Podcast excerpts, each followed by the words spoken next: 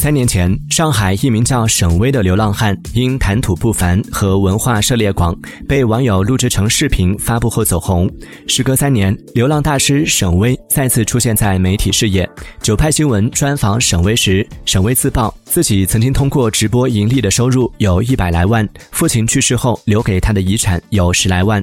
据沈巍透露，他把这些钱分别借给了向他借钱的粉丝，数额多为一万两万，但至今没有人还清一笔。借款，沈威没能剩下什么钱，自己每个月还在为一千七百多元的房租发愁。您遇到过借钱不还的经历吗？对借钱这件事，您都有哪些催债小妙招？欢迎在评论区留言分享。今晚八点，态度电台和您一起聊聊借钱那些事儿。